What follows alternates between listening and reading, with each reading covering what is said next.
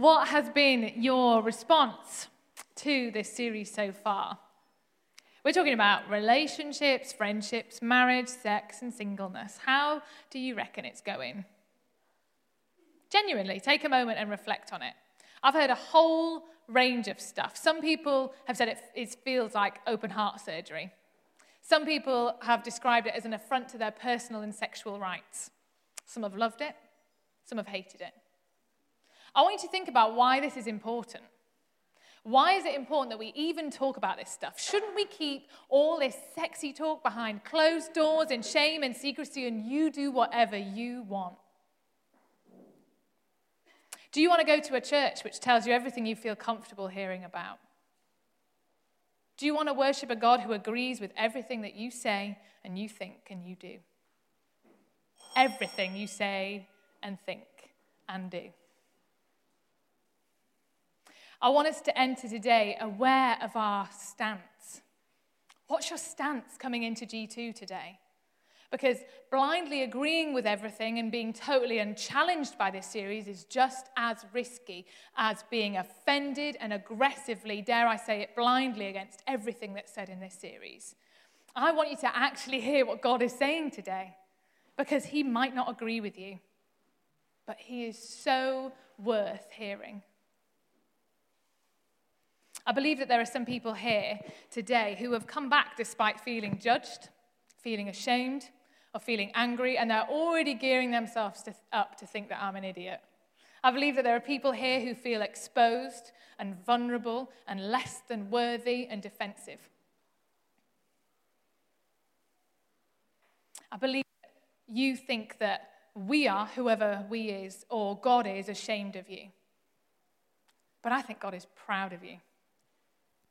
The key is to wrestle with this stuff, not just to lay down and forget about it. That's why we're talking about it. I think God wants to speak to you through your shame and turn it into freedom, to speak through your anger and turn it into passion, and speak through your feeling of being judged and give you kindness and humility. The most powerful transformations by God in my own life tend to start with me thinking that other people are judgmental and wrong and simple-minded.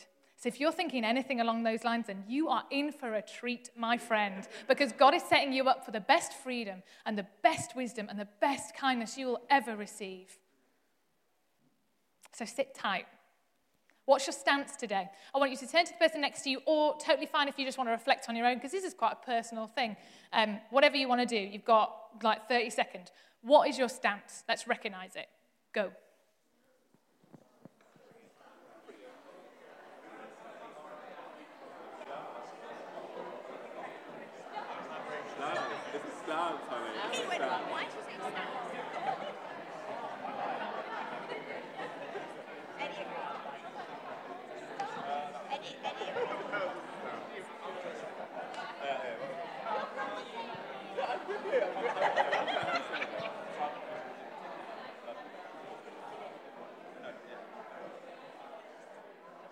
Ten more seconds.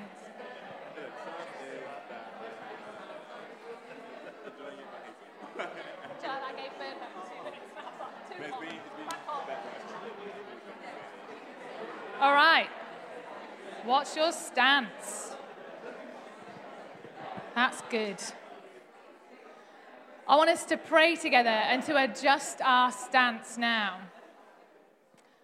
Whatever your journey has been in relationships, let's adjust our stance, because we want to hear from Jesus above everything else. I don't want to get in the way, and I don't want anything else to get in the way, including your own attitude.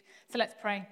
God, you're here and you're above everything. You are so much bigger than all of this stuff. So we change our stance now from anger or fear or shame or apathy or arrogance. We open our ears to hear your voice. We know that you're good.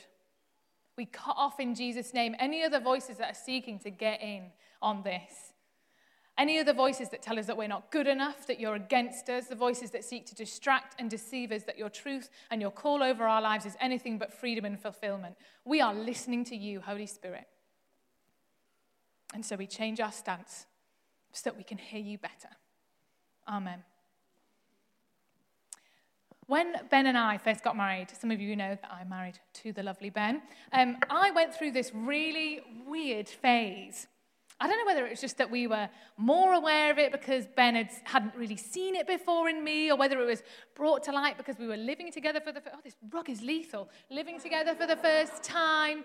Maybe it was the trauma of becoming a wife. Maybe I was doing it because I knew subconsciously that finally someone was actually listening to me all the time. I don't know, but it came out that I talk in my sleep. Now, this might not seem weird to you, because that might be the case for many of you. Maybe even some of you sleepwalk, in which case, get out, you scare me. But this wasn't just murmuring or like, this was like full-on chat and shouting in my sleep. But the weird thing about it is that there was a theme. For a year. For the first year of our marriage, I'd say that a few times a week, genuinely, I would wake up both Ben and myself, sometimes just Ben, because I was shouting about insects in our bed. Now, can I just clarify that there were, because that was a nervous laugh, there weren't actually insects in our bed. We're not that grim. And there's nothing in our bed that you could think was an insect. So I'll explain. I'll clear it up. So case in point number one. I dreamt that a freckle on my hand turned into a ladybird. And then clumsy old Ben rolled over and knocked it off my hand into the bed and under the sheets. Poor naive Ben then gets woken up because I, whilst fully unconscious, am shouting at him to catch the ladybird because it's his fault that he knocked it into the bed. What's so sweet about this story is that this is so early on in our marriage that Ben believed me. And so Ben actually pulled off all the sheets and was like, "Where's the ladybird? Where's the ladybird?" Not realising that I wasn't even conscious. I was just like, "What the hell are you doing?" Case in point number two, I dreamt that I was wearing a beekeeping costume. Never worn one of those in real life. Not sure why, but the dream turned into this hideous nightmare when a wasp got into the mesh helmet bit of the beekeeping costume. Yes, my friends, I had a nightmare about having a bee in my bonnet. So once again, apparently Ben wakes up to me screaming about, "There's a wasp on my face, you're such an idiot, get it off." And once again, this was pretty early on, so I actually, this time I woke up to the sight of Ben being like, "Where is it? Where is it?" And listening for the noise of a wasp that didn't exist. I don't know if you've ever tried to catch an insect before, but it can be pretty challenging and frustrating. Try and guess where this talk's going. Yes. Another highlight of early married life was when I had a standoff with a daddy long legs that was on a door for 2 hours because Ben was out, and I felt I can't take my eyes off it because if I turn away, it might land on me when I'm not looking. Oh, the fear. But this is the point I'm actually trying to make is that this is a really human thing. We're always trying to catch stuff. We don't want to take our eyes off it because we want to get hold of it. We want to be in control of life when it's getting out of hand. We like catching someone's eye. We like catching things in general. We like catching everyone's attention or catching up with what everyone else seems to be doing or catching out our colleagues or bosses or lecturers or spouses when they slip up. We catch ourselves on the aspects of ourselves that we don't like or we're ashamed of. We try to chase down and catch the things that we value: money, affirmation, success, glory, knowledge, relationships, being right, peace, power, rest, security, being the funniest or the most attractive or the most interesting or the most authentic or the most passionate. What I'm saying is we're all chasing something and we are all out for the catch. Trying to catch a husband, trying to catch a girlfriend, trying to catch a lifestyle or a job, trying to chase down happiness or a nice holiday, or better conversations, or better sex. We chase identity and belonging and dreams, and we search out friendships or people who will finally understand us. We chase the feeling of being just okay with ourselves and our past. A good indicator of what we're chasing, in case you can't think of anything, is to check ourselves on what we pray about most. What do you think about most? What do you think about last thing at night? What do you give all your love to? What do you give all your money to? What's it going towards? What's it trying to catch? Is it about what other people think? Is it being liked or loved? Is it being strong and capable? Is it feeling fulfilled, having an identity? What are you trying to catch? What are you chasing? And what if it's just as misguided and unattainable as trying to catch a ladybird that isn't even there? What if this pursuit, which is taking up all your energy and all your time and all your money is as fruitless as trying to catch an imaginary wasp at 2 a.m. In Song of Songs, there are two people who are chasing one another. It's all about the thrill of the chase. Song of Songs is a book in the Bible, which isn't really a book at all. It's actually an ancient Hebrew love poem, which is why it might feel a little bit unfamiliar or weird. But the thing I want you to bear in mind is that it runs on two tracks. On the one track, this is about two people. This is about a man and a woman who are betrothed, they're married. They're longing and chasing and searching and capturing of one another's hearts in passionate, faithful love. But on the other track, it's also about God and his people. So Jesus, who is God made flesh, God who became human, and his church, that's all of us. All of us here in G2, but in the universal church of everyone who worships and loves Jesus. So when we read Song of Songs, it's not just about human marriage, you and your spouse or would-be spouse, because God is way more inclusive than that. This is also just as much about the relationship God has with his people, so the relationship he has with you. That's for anyone, whether single, married, dating, widowed, divorced, not sure, if you're not looking for romance, God is in love with you. And we're going to read about this all-embracing, all-encompassing love right now. Disclaimer. This might seem a really weird passage, and it might seem really weird to talk about God being in love with you. Maybe you've not heard that before, but we're going to go into detail later. So don't let it distract you for now. Let's just read together. So if you want to turn to your Bibles, on your phones, whatever, however you read it, preferably pages, obviously. Song of Songs, chapter 2, verse 8, we're starting out. There are two voices in Song of Songs. Well, actually more than two. But the two main voices are the beloved, the woman, and the lover, the man, husband and wife. I'm not going to do the voices when I read it out. You're just going to have to handle that and do them in your own head. But it says on the screen when they are. Listen, my beloved. Look, here he comes, leaping across the mountains, bounding over the hills. My beloved is like a gazelle or a young stag. Look, there he stands behind our wall, gazing through the windows, peering through the lattice. My beloved spoke and said to me, arise, my darling, my beautiful one, come with me. See, the winter is past, the rains are over and gone, flowers appear on the earth, the season of singing has come, the cooing of doves is heard in our land, the fig tree forms its early fruit, the blossoming vines spread their fragrance. Arise, come, my darling, my beautiful one, come with me. My dove, in the clefts of the rock, in the hiding places on the mountainside, show me your face. Let me hear your voice, for your voice is sweet and your face is lovely. Catch for us the foxes, the little foxes that ruin the vineyards, our vineyards that are in bloom.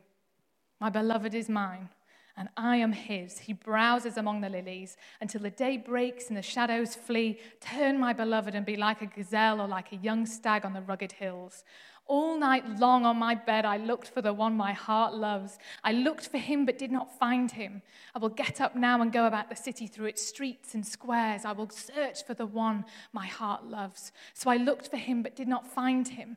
The watchmen found me as they made their rounds in the city. Have you seen the one my heart loves? Scarcely had I passed them when I found the one my heart loves. I held him and would not let him go till I had brought him to my mother's house, to the room of the one who conceived me.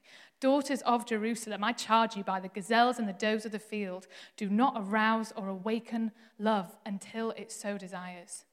And then to chapter 4. How beautiful you are, my darling. Oh, how beautiful. Your eyes behind your veil are doves. Your hair is like a flock of goats descending from the hills of Gilead. Your teeth are like a flock of sheep just shorn, coming up from the washing. Each has its twin. Not one of them is alone. Your lips are like a scarlet ribbon. Your mouth is lovely. Your temples behind your veil are like the halves of a pomegranate. Your neck is like the Tower of David, built with courses of stone. On it hang 1,000 shields, all of them shields of warriors. Your breasts are like two fawns, like twin fawns of a gazelle that browse among the lilies. Until the day breaks and the shadows flee, I will go to the mountain of myrrh and to the hill of incense. You are altogether beautiful, my darling. There is no flaw in you. Come with me from Lebanon, my bride. Come with me from Lebanon. Descend from the crest of Amana and from the top of Samir, the summit of Hermon. and from the lions' dens and the mountain haunts of leopards. You have stolen my heart, my sister, my bride. You have stolen my heart with one glance of your eyes, with one jewel of your necklace. This might feel really strange and unfamiliar. And you know, we could spend hours digging through this because it's not a list of instructions or a straightforward bit of advice from God. It's not really like a story or a parable or a sermon. It's this rich, slightly incomprehensible poetry with a bit of story, a bit of imagery, a bit of metaphor, a bit of history. And that's the bit in the middle that I skipped, by the way. It's a bit of history about Solomon, if you wanted to read back. But as much as I'd love to walk through every little line and word and nuance and image, I feel like today God is asking us to look at the big picture, the full sky-wide canvas, rather than each brushstroke and pinpoint star, although that does have a place. But there are a few things that might help clarify what's actually going on in this passage so we can grapple with it, because if it remains incoherent to you, then it might be difficult to learn from. So, this passage starts in the section where the lovers are pursuing one another. They're describing their desire for one another and their longing to be together. They're like, come with me, my beautiful one. They're like, basically they're saying like, run away with me, choose me. I'm just a girl standing in front of a boy, asking him to love her. It's that. It's like the flourishing of their relationship, those early stages. And all the images of vineyards and gardens aren't just because that's what they're really interested in. It's not their hobby. It's metaphors for their relationship. So the garden or the vineyard represents their love for one another.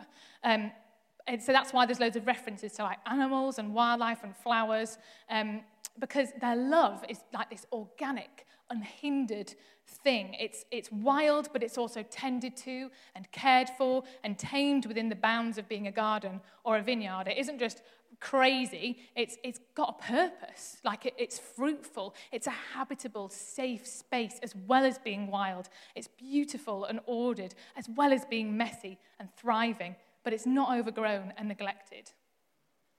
So there's a lot of longing looks and intensity in searching for one another. And they talk about how they see one another. They linger over one another. And sometimes they do this, they're talking to each other, kind of describing each other, or sometimes they're talking to another group, so like the Daughters of Jerusalem. And there's like a group of friends. If you read the rest of Song of Songs, it's really good, you should read it. There's also like this group of friends, and they've got like a little chorus to say, like in Greece in Summer Nights, where they're like, tell me more, didn't get very far. Her breasts like a fawn, breasts like a fawn. I just actually ad-libbed that, can I just say? I did not do that at Burnholm. Thanks. Oh, I feel like I'm going to get into trouble. Anyway. Bear in mind that the metaphors used here to describe the two lovers. Bear in mind that the metaphors used here to describe the two lovers may be linked to their physical features, but they're not a literal description. Surprise, surprise, her hair does not actually look like goats. Her breasts do not look like deer. The images used are more about their meaning than what they look like. So goats and freshly shorn sheep and deer were represented innocence and purity back in the day when this was written. And these animals were used as holy and perfect offerings and sacrifices to God. The animals were the device by which you could get closer to God. You could enter his intimate, holy, perfect love and presence. They were like so important. So these descriptions are more about stuff like that, saying the bodies of the beloved and the lover, of the wife and the husband, are not only gorgeous and desirable physically, they're also pure and good in the eyes of God, because he is the one who makes them physically gorgeous and desirable, not just what society tells us looks good. So how can this be about us and God? I think it's really difficult for us to imagine having a relationship with God which is this romantic and sensual. But if we could comprehend how purely and perfectly God loves us, I don't think it would seem weird at all. Intimacy and romance. Oh my gosh, what a reaction. Fair play. Intimacy and romance. feels awkward and weird to think of God within this frame of reference, right? Like, often we think of God, when we picture him, he's like this kindly grandfather or like a nice head teacher or a not-so-nice head teacher. And that person would definitely not be involved in sexual passion or physical desire, I hope. But he is. Like, God is the orchestrator of romance and the creator of sex and desire. Whether you feel comfortable about it or not, he is well into it because it was his idea. So stop limiting him to your own frame of reference. We kind of need to put that picture aside. That's useful in some contexts, but God is way bigger than anything that we can imagine. So yes, God is our Father, but he is also the Holy Spirit breathes into us and the lover of our souls. I think this can feel awkward because we look at God through this broken lens of our own sexuality and experiences. So we look at him with the same eyes that we've looked at people who have used us or abused us or humiliated us or broken up with us or disappointed us or even just bored us. Or even we just think of sex in a way where we're like, we've been conditioned to think of sex as this like cool, smooth operator, casual kind of guy. And so therefore God like being involved in that is like he's this sleazy old guy who's trying to chat us up. It feels really weird. But love is as powerful as death. It burns like fire. That's what it says at the end of Song of Songs. This is the kind of love that we're talking about. This is desire and unity in its purest form. This is not God fumbling around or trying to chat you up or buying you flowers from a petrol station. This is God loving you in every aspect that love is possible. And therefore, intimacy with him like this is not weird and it's not sick. And we're all just going to have to like look beyond that broken lens. It's really hard to like get rid of it. It still feels cringy or weird sometimes to read this kind of stuff. But we have to look beyond it so we can experience the fullness of his love. Because otherwise you're just limiting yourself. You're limiting yourself in your relationship with him. Let him speak for himself. So every time we do want to laugh at a euphemism or every time we cringe or we reject God's romance, let's just check ourselves with that broken lens. Because we're not supposed to laugh at romance or discard it. The creator of sex knows more about sex than you do, or I do. So we're going to delve into this too close for comfort romance and intimacy that God is calling us into with him through the Song of Songs. First of all, the way that we can understand this a little bit better, of it being about that track, about being God and us, is that Jesus is the ultimate bridegroom. So in Ephesians 5, in Revelation, Jesus also refers to himself as the bridegroom. They talk about Jesus being this, like the groom to the church. So the church, again, like I said, the universal church, we are Jesus' bride. We are betrothed to him and engaged to him. And we as a church are being prepared to be united with him at the wedding banquet at the end of all things. So essentially, the way the end of all time is going to happen is a big dinner, which is good news.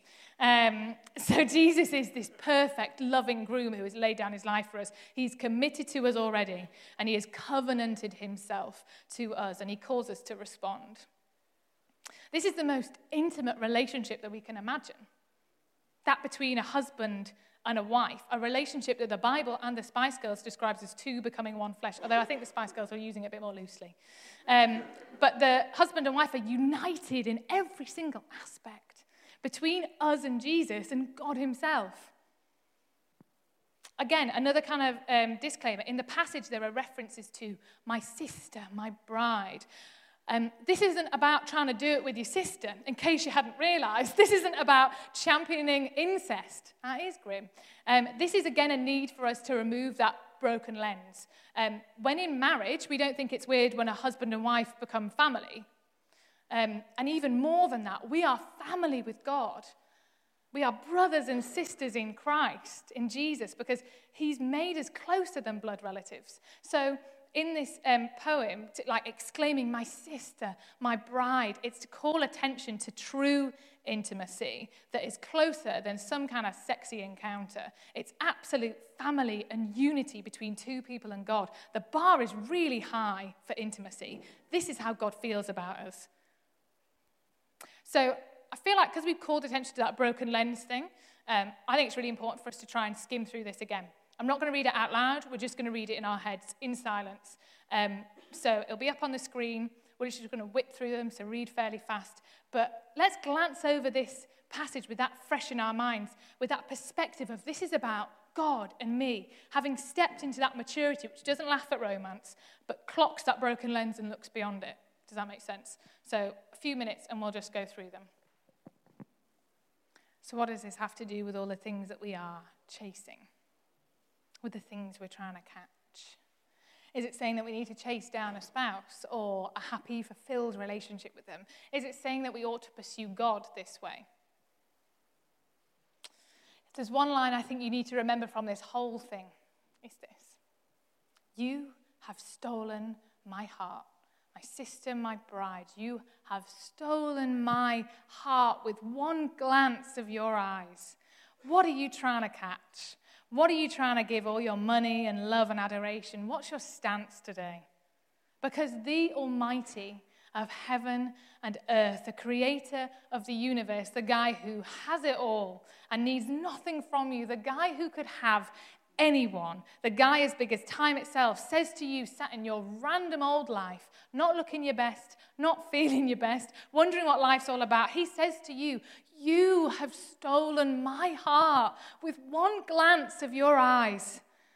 You don't need to catch anything because you've caught his eye. You have caught his heart. You don't need to chase anything down because you just glanced this way and you captured the heart of God himself. You have his heart. He's head over heels in love with you. It's better than the moments in the movies where, like, the couple's eyes meet across the room. You just glanced his way, and he was ready to lay down his life for you. He was ready to die for you. He sees all your imperfections and your ugliness. He sees all your failures and your anger. He still loves you perfectly. Why try to catch anything else when we have captured the heart of Jesus? He's captivated by you. He loves listening to everything you say, because he thinks you're really interesting. He loves hearing about your day because every single day of your life is so precious to him. He loves it when you listen to him because he wants to tell you just how much he treasures you. He wants to show you what true love is, no matter how broken or crappy or hideous or boring your previous experience of love has been. His love is like the garden described in this passage. It's wild, it's authentic, it's beautiful, it's real. He is not going to trick you or undermine you. He is not out to get you. Get rid of the broken lens which tells you that he loves you just like everyone else does. He is so much better. This is true intimacy. This is true romance. So everything else you are trying to catch is like trying to find a ladybird that doesn't exist in the middle of the night. The identity, fulfillment, happiness that seems so important that you're chasing down might seem really important, but in the light of the fact that you have already captured the heart of God himself, your chase for the other stuff is as futile as looking for an imaginary wasp at 2:00 in the morning. Stop trying to catch hold of the things you don't need. Imagine how different life would be if you expected adoration from God instead of punishment, if you expected love instead of rules. How much better would you worship? How differently would you work? How much better would you sleep? How different would your relationships be? To reach these dizzy heights of true romance and intimacy in marriages, to learn the intimacy and romance in relationships. It flows from this love of God. We can only start to love like him because he loved us like this first. Expect adoration from God because with one glance of your eyes, you captured his heart. So what's stopping you living like this? And this is where there is some catching to be done. If you go back to chapter 2, verse 15, catch for us the little foxes that ruin the vineyards, our vineyards that are in bloom. So this is, again, back to the metaphor. This is talking about the things, the foxes that eat away and ruin our relationship, the vineyard, with God. But we've got those two whoa, those two tracks in mind. Sorry, I was shocked by that noise. We've got those two tracks in mind. This is about us and God on the one track, but it's also about the relationships we have between ourselves, particularly that of marriage. Now, I've already decided that I'm not going to give anyone in-depth marriage advice today. That's for another time. And actually, I think that you already know what the fox is, the destructive forces are in your relationships within marriage and between you and Jesus. It's your bad attitude. It's your unforgiveness. It's the money you feel is yours, not theirs. It's the 10 or 20-year grudge. It's the work you put first. It's the temptations of other people and thinking you can do better. This doesn't just apply to a marriage. This applies to your relationship with God. The foxes that are destroying the vineyard of your relationship with God are the same ones that are destroying the vineyard of your human relationships. There's this cat that's trying to get into mine and Ben's block of flats. And it's really grim. I hate cats. Sorry for cat lovers. But even if you like cats, you wouldn't like this cat. It's absolutely massive. It's long-haired, and isn't that nice? And it is the kind of cat that jumps out at you when you're going to work or crawls out from under your car at 7 a.m. and he sits by the front door, the cheek of it, and he cries. And I have to say, stupid people who don't live in our flats try and let him into our flats when they don't live there. Because sometimes the door's left unlocked, to be fair. He's like tricking everyone. He's like, let me in, let me in. Why on earth do people try and let him into someone else's home? It's mad. It's so annoying. We've actually caught people before and been like, excuse me, don't let that cat in. He doesn't live here. Why are you letting in the little foxes of resentment and busyness and fear and doing whatever you feel like doing in your relationship with God and your relationships with one another? They don't belong there. They don't live there. They shouldn't be there. Stop letting them in. Stop expending your energy on chasing after stuff that won't satisfy.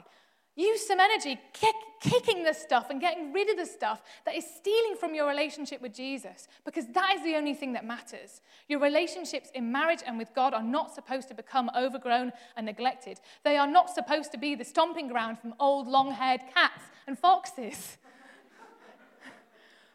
Don't let the person you're dating become a distraction from tending to your relationship with Jesus. Foxes and cats may look cute to some. They may seem unappealing and unthreatening. That's the point. They may be small habits. There may be small attitudes. There may be little things that you say. But in this context, they have no place. They do not live here. They have no purpose but to steal and destroy from what was supposed to be good. Man, there is so much more that I want to share with you guys about intimacy and romance, about the vineyards of marriage and the potential of dating to blossom, about the call to romance that God places on our lives. But I'm just going to trust that the Holy Spirit, God in each of us, has already spoken and He's said enough, because it's enough to start with the fact that you have captured God's heart. Everything else flows from that.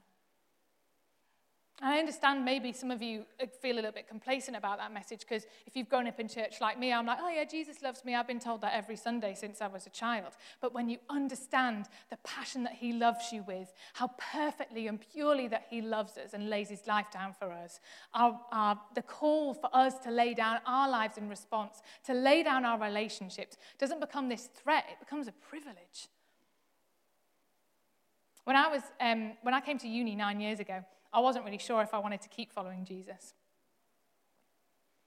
And it was my relationships, namely my relationship with Ben, that was the thing that I didn't want to give up. I didn't want to give it up to Jesus. And I knew that the call to follow Jesus again, to lay down my whole life, would require that. And that just seemed too hard, too far away, too much. My romantic and sexual relationships, my hopes and desperation about marriage, my idolization of being loved by another person was the final frontier for me. And God made it so clear to me that if I could not trust Him with my relationships, if I could not trust Him with Ben, then I would not trust Him at all. If you can't give God your loose change, you're never going to give Him all your possessions.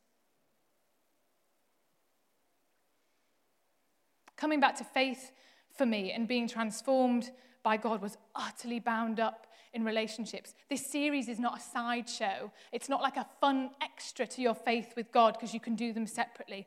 This is bound up in your relationship with Jesus. If you let the foxes run rabbit, they will eat away at the garden until it is dead. My relationships were the path by which God brought me home. That was the main deal for me. That was the deal breaker.